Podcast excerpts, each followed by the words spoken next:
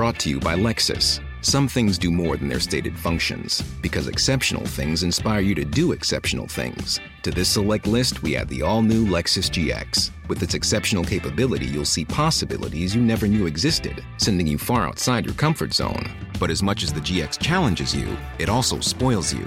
Its intuitive technology and luxurious features mean that wherever you go, you'll never go without. Live up to it. The all new Lexus GX.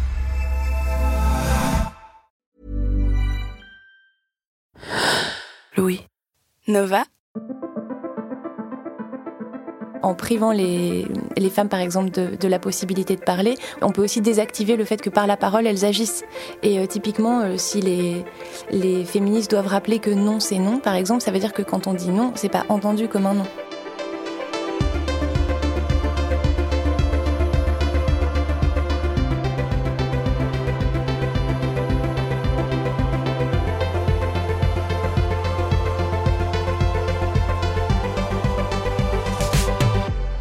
Mona Gérardin-Laverge est docteur en philosophie et chercheuse associée à la Sorbonne. Elle est aussi l'autrice d'une thèse intitulée Le langage est un lieu de lutte. Elle réfléchit au rôle du langage dans la construction du genre et des luttes féministes. J'ai donc voulu la rencontrer pour lui demander pourquoi le langage est une question si fondamentale dans le féminisme.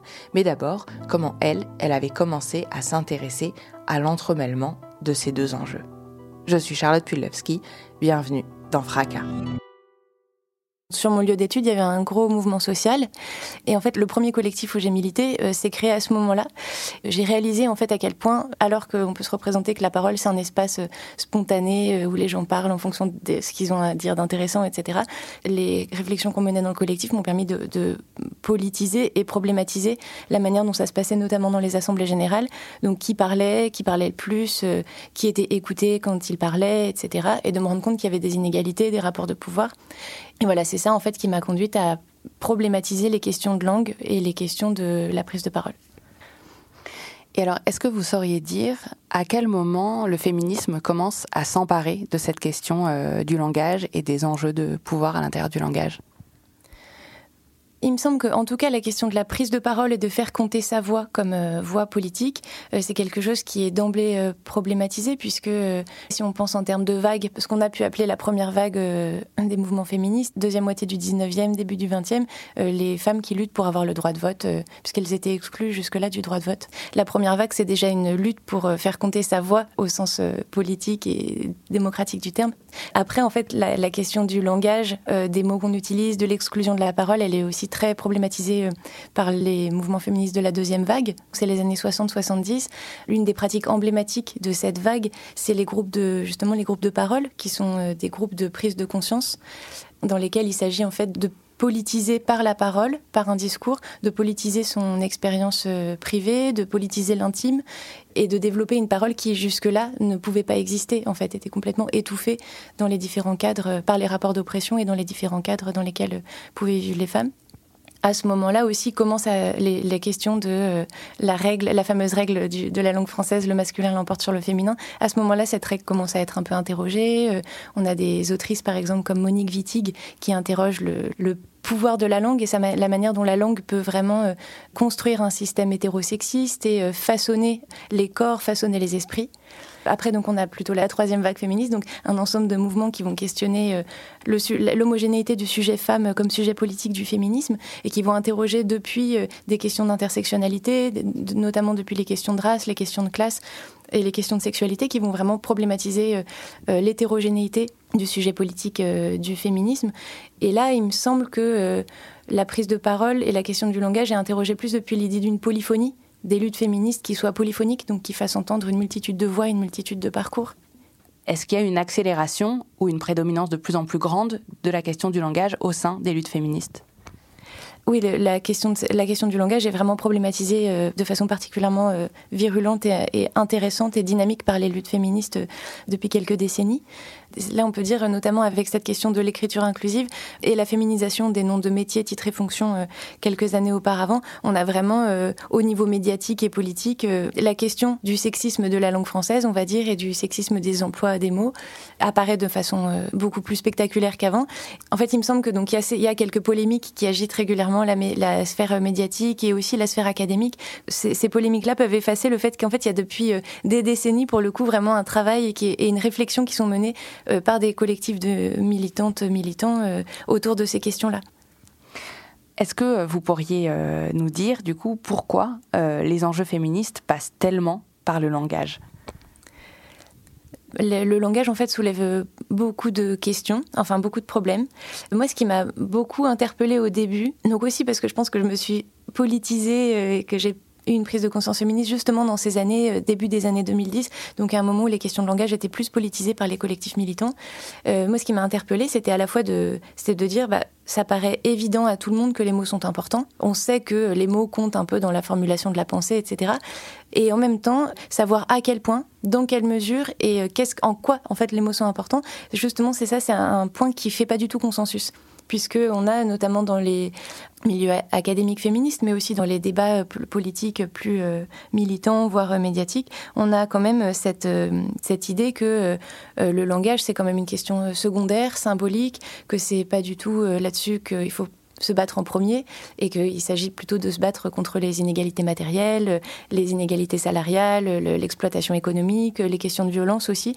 Donc on a souvent une opposition entre une sphère matérielle et une sphère linguistique qui, à mon sens, euh, n'a pas vraiment lieu d'être, puisque je pense que le monde réel, on va dire, a une dimension discursive et euh, matérielle. L'entrecroisement de ces, dimensions est hyper importante à creuser. Et il me semble que c'est ça que problématise euh, les luttes féministes autour des questions de langue, c'est le, le rôle du langage dans la construction et le maintien de rapports d'oppression et aussi dans, la, dans les violences qui peuvent être faites au corps aussi. Puisque par exemple quand on est insulté dans la rue euh, eh ben en fait on, peut ressentir cette blessure comme une blessure vraiment euh, qui nous vulnérabilise physiquement. Mais alors qu'est-ce qui fait justement que pour vous le langage n'est pas secondaire? Concrètement, qu'est-ce que ça change d'avoir un langage sexiste et en quoi ça nourrit les oppressions? Il y a plusieurs euh, manières de répondre à ça. Il y a des, clairement, par exemple, sur la question de la féminisation des noms de métiers, titres et fonctions. De nombreuses enquêtes euh, de psycholinguistique, par exemple, ont pu être faites qui analysent le, le fait que les, les mots qu'on a jouent un rôle dans les représentations. Euh, je ne sais pas si vous connaissez l'énigme du médecin. C'est une énigme qui consiste à dire donc un père et son fils sont en voiture, ils ont un accident, le père décède dans l'accident et euh, du coup l'enfant est emporté en urgence à l'hôpital. Le meilleur médecin de l'hôpital arrive et dit en arrivant mais je ne peux pas l'opérer, c'est mon fils. Comment est-ce possible? En fait, ce qui, est, très drôle, c'est que euh, quand on pose cette énigme, y compris à des féministes chevronnés, eh ben souvent les personnes ne trouvent pas que le médecin pourrait, par exemple, être la mère de l'enfant. En fait, ça, c'est une, une, énigme dont je me sers souvent pour montrer que le, le fait que les mots existent, que les noms de métiers, titres et fonctions soient au masculin, en fait, joue un rôle dans la représentation qu'on se fait. Même si on peut se dire, bah, médecin, c'est un générique. En fait, là, l'énigme, elle montre dans les réactions des gens que souvent le, le, le, le masculin joue pas vraiment comme neutre. Donc ça veut dire aussi que ça entrave notre compréhension du monde, là, dans l'exemple que vous donnez. Oui, oui, complètement. Ça entrave la, la compréhension du monde, ça euh, reconduit des représentations stéréotypées, ça pose un ensemble de problèmes de, de reproduction de, de normes de genre inégalitaires et hiérarchisées. Il y a un autre enjeu euh, dans la question du langage, si on peut dire, c'est la question du fait que les femmes ont moins accès euh, à la parole, sont plus souvent euh, réduites au silence. Qu'est-ce que ça implique politiquement de ne pas avoir accès à la parole? La réduction au silence, elle a pour premier effet de d'empêcher certaines personnes de participer euh, aux prises de décision politiques, euh, de faire compter leur voix et de faire compter leur point de vue dans un espace euh, commun. En fait, la réduction au silence, elle passe par différents, différents phénomènes, hein, tout simplement. Le fait de décrédibiliser la parole, de ne pas la reconnaître comme une parole au même titre que d'autres. Ça, c'est ce qu'on peut voir avec le fait de dire, par exemple, d'animaliser la parole des femmes, de dire qu'elles jacassent, qu'elles caquettent, qu'elles piaillent, etc. C'est une manière d'animaliser pour déshumaniser et euh, réduire la légitimité de, cette parole. Donc ça, c'est problématique dans la mesure où euh, empêcher certaines personnes de parler empêche, euh, empêche leur voix de compter, leur point de vue de compter, et donc fait que les rapports de pouvoir hiérarchisés sont reproduits, puisque ce sont toujours les mêmes personnes qui décident et qui parlent pour les autres. Donc ça, c'est le premier problème, on va dire, d'un point de vue, d'un point de vue collectif. Et après, du point de vue de l'expérience personnelle, bah, être empêché de parler, c'est, euh, euh, ça peut être douloureux. Euh, ça peut aussi empêcher de, de, formuler certaines choses, puisque c'est aussi parfois en exprimant son expérience, en la mettant en mots, qu'on peut penser, problématiser ce qui nous arrive et aussi le mettre en lien avec d'autres. Et c'est pour ça que les, typiquement les groupes de prise de parole sont appelés des groupes de prise de conscience. C'est que, en fait, en prenant la parole, on prend conscience parce qu'on met en lien son expérience personnelle avec l'expérience d'autres personnes. On a tendance à penser que quand on parle, on dit quelque chose qu'on a déjà pensé préalablement, alors qu'en réalité, euh, ce qui est passionnant, et notamment dans les groupes de prise de conscience, c'est que l'idée, c'était pas de faire euh, advenir une parole qui était déjà là, mais plutôt de produire une parole politique et un rapport politique à soi, à son intimité euh, et à, son, à sa vie personnelle. En fait, on le fait aussi exister pour les autres. Et dans cette mesure, la prise de parole, elle, a un rôle de transformation subjective et elle permet aussi la production de collectifs de lutte, puisqu'elle met en lien, elle met en relation avec, euh, avec les autres. Et puis empêcher de prendre euh, la parole, si on considère qu'en démocratie, la parole, c'est aussi euh, ce qui fait advenir euh, le politique, empêcher la prise de parole, c'est empêcher de changer l'ordre social et donc s'assurer que les dominés restent dominés et que les dominants restent dominants. On voit que, par exemple, au moment de MeToo et d'une prise de parole quand même massive autour des questions de violence, des violences sexistes et sexuelles, on a eu tout un tas de stratégies pour délégitimer la parole et justement empêcher qu'il se passe quelque chose. D'emblée, enterrer l'événement dans le passé, en disant elles ont parlé, maintenant il faut agir, etc.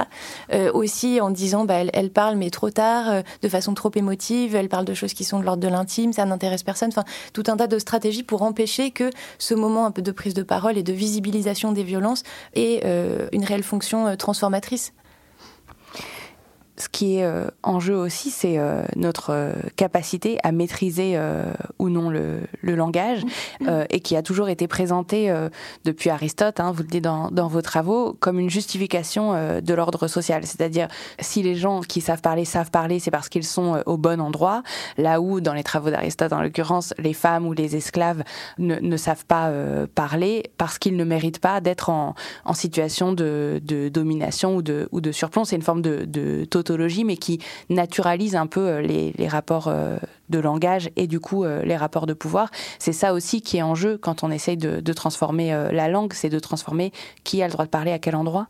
Oui, oui, complètement. Vous rappeliez Aristote, effectivement. Chez Aristote, c'est assez hallucinant comme l'ordre politique inégalitaire et naturalisé, puisqu'il considère par exemple que les esclaves ont une phonèse, donc une voix, qui leur permet d'exprimer euh, des besoins, des sentiments, de plaisir, de souffrance, etc., mais pas une parole rationnelle. Donc on a vraiment une naturalisation de, euh, de, l'ordre du discours. la prise de parole, en fait, vient contester la naturalisation de cet ordre inégalitaire du discours, puisqu'on a des personnes qui sont exclues, dont on ne reconnaît pas la, la, parole comme vraie parole politique, et des personnes qui sont exclues qui vont revendiquer leur participation au langage commun. Et du coup, on sera obligé de constater collectivement qu'en fait, ils ont accès euh, au logos et qui sont capables de parler au sens noble comme les dominants. Et du coup, c'est finalement quelque chose d'extrêmement subversif d'entendre la parole articulée euh, de ceux qui n'y ont en général pas accès ou qui ne sont pas écoutés. Mm. Oui, oui, complètement. C'est vrai que certaines prises de parole font vraiment euh, irruption dans l'ordre du discours inégalitaire. Comme exemple donc de d'insurrection ou de d'événements faits par la parole, moi, j'ai pas mal travaillé sur les slogans féministes et sur les différents rôles qu'ils peuvent jouer à la fois sur, euh, dans l'espace public, mais aussi sur les personnes qui les utilisent. Et c'est vrai que les slogans, c'est des prises de parole souvent efficaces, puisque c'est des, petites, des petites phrases apportées euh, qui sont euh, souvent choquantes, qui sont particulièrement parlantes, qui peuvent produire un effet assez immédiat, déjà sur les personnes qui les disent et aussi sur les personnes qui les entendent alors du coup, concrètement, euh, un certain nombre d'associations euh, féministes, d'activistes euh, mettent en place des outils pour transformer la langue et pour transformer la société à travers la langue. Est-ce que, est-ce que vous, il y a des outils qui vous paraissent plus importants que d'autres, plus urgents, plus faciles? Comment est-ce qu'on peut faire le tri dans tous ces outils de lutte? Ce qui est intéressant, c'est de les utiliser en fonction des objectifs politiques qu'on a. L'idée de contester le binarisme de euh, dans la langue par la multiplication et la prolifération des, formes de graphie, etc. Ça, c'est quelque chose qui m'intéresse beaucoup.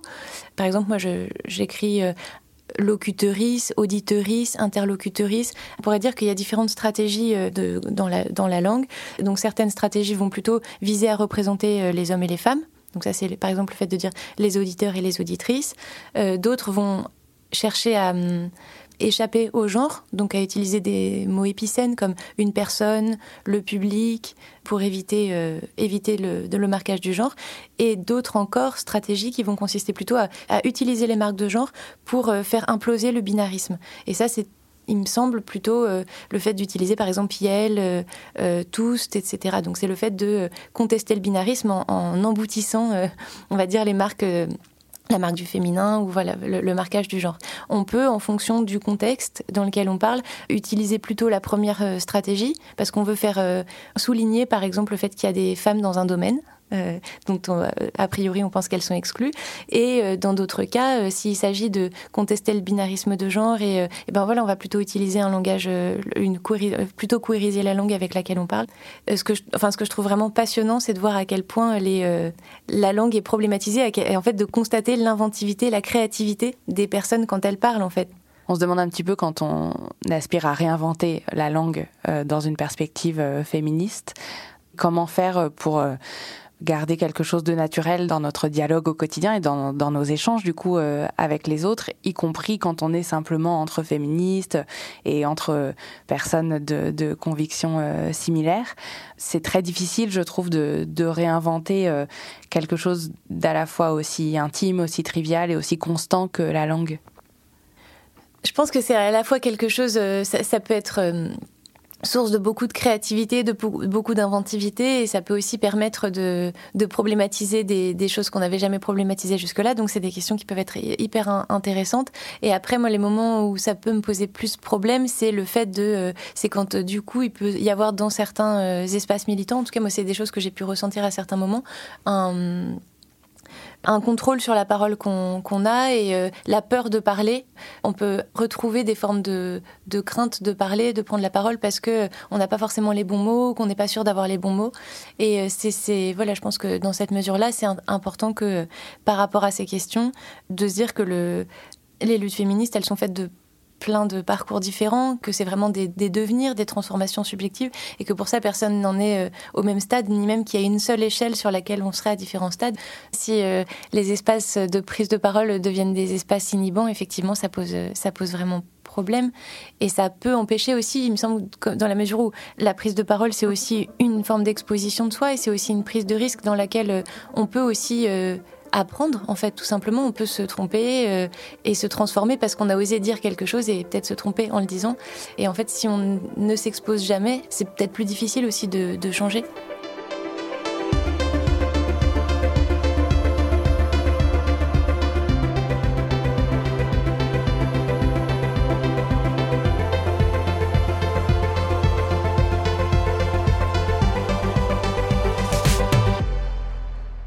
Cet épisode de Fracas a été monté par Julia Courtois, réalisé et mixé par Malo Williams. La musique a été composée par Valentin Fayot. Fracas est un podcast produit par Louis Média et Radio Nova. Si ce podcast vous plaît, je vous invite à aller commenter sur Apple Podcast, à en parler autour de vous, à le partager sur les réseaux sociaux et n'hésitez pas à soutenir Louis Média et nos projets en vous abonnant au Club Louis, louismedia.com slash club. À très vite. Bonjour, ici Louis Vindel. Vous m'avez peut-être écouté dans Passage, aux côtés de Solal, mais aujourd'hui je vous dis deux mots sur Lettres Zola, une publication soutenue par Louis Média. La promesse de Lettres Zola, c'est d'amener la littérature dans votre boîte aux lettres. Chaque mois, recevez un texte original et inédit par une jeune plume française. Un petit livre d'une cinquantaine de pages grâce auquel vous pourrez vous plonger dans un sujet de société et découvrir les nouveaux visages de la littérature contemporaine. Mathieu Palin, Blandine Rinkel, Arthur Dreyfus, Abigail Assor, François-Henri Désérable et bien d'autres. Vous pouvez vous abonner à partir d'un peu plus de 6 euros sur www.lettrezola.fr. Bonne écoute et bonne lecture. Brought to you by. Some things do more than their stated functions, because exceptional things inspire you to do exceptional things. To this select list, we add the all new Lexus GX. With its exceptional capability, you'll see possibilities you never knew existed, sending you far outside your comfort zone. But as much as the GX challenges you, it also spoils you. Its intuitive technology and luxurious features mean that wherever you go, you'll never go without. Live up to it. The all new Lexus GX.